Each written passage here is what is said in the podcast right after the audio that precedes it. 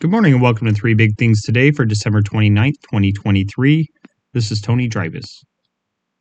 Soybean and grain futures were little changed overnight on low volume as traders head into the last trading day of 2023. Mixed precipitation forecasts for Brazil are leaving some investors on the sidelines. Stress built this week ahead of rainfall next week, commodity weather group said in a note to clients. Stress in northern Brazil briefly rebuilds to one third of corn and soy growing areas ahead of rain next week, CWG said that will narrow to 15% to 20% of the region after next week's precipitation. Still, parts of central Brazil will be dry for the next two weeks, the forecaster said. In the U.S. Southern Plains, meanwhile, as much as six times the normal amount of precipitation has fallen in the past two weeks, giving hard red winter wheat that's overwintering a boost. Still, geopolitical tensions are underpinning prices. A cargo vessel hit a Russian mine in the Black Sea earlier this week, ratcheting up tensions in the war in Ukraine. Two sailors were injured when the Panama flagged vessel struck the mine, according to Ukrainian officials. Russia pulled out of the Black Sea Grain Initiative in July, but since then, Ukrainian forces have opened their own so called humanitarian corridor to move products through the waterway. Soybeans for March delivery were down a penny to 13.10 a bushel overnight on the Chicago Board of Trade. Soy meal fell 230 to 380.40 a short ton, and soy oil added 0.09 cent to 48.07 cents a pound.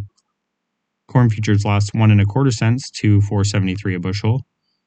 Wheat futures for March delivery rose one and three quarter cents to 633 and a fourth a bushel, and Kansas City futures gained four cents to 647 and three fourths a bushel. Ethanol output last week surged to a two year high, and invest- inventories hit the highest since April, according to data from the Energy Information Administration.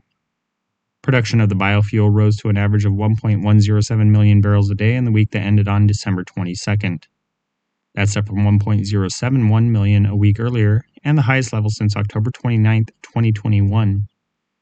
In the Midwest, by far the biggest producing region, output increased to an average of 1.047 million barrels a day up from 1.009 million a week earlier.